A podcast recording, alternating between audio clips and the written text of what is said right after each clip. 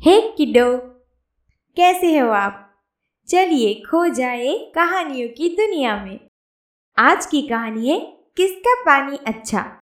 एक बार अकबर ने भरे दरबार में अपनी दरबारियों से पूछा, बताओ, किस नदी का पानी सबसे अच्छा है? सभी दरबारियों ने एक मत से उत्तर दिया, गंगा का पानी सबसे अच्छा होता है। लेकिन बादशाह के प्रश्न का उत्तर बीरबल ने नहीं दिया। उसे मौन देकर बादशाह बोले, बीरबल, तुम चुप क्यों हो? बीरबल बोले, बादशाह हुजूर, पानी सबसे अच्छा यमुना नदी का होता है।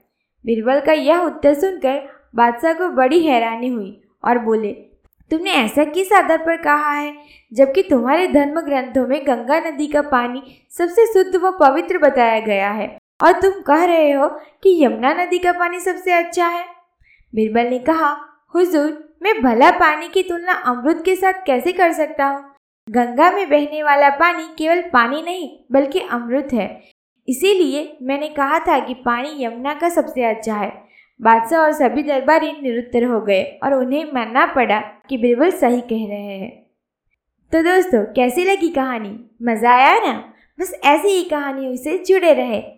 Good bye.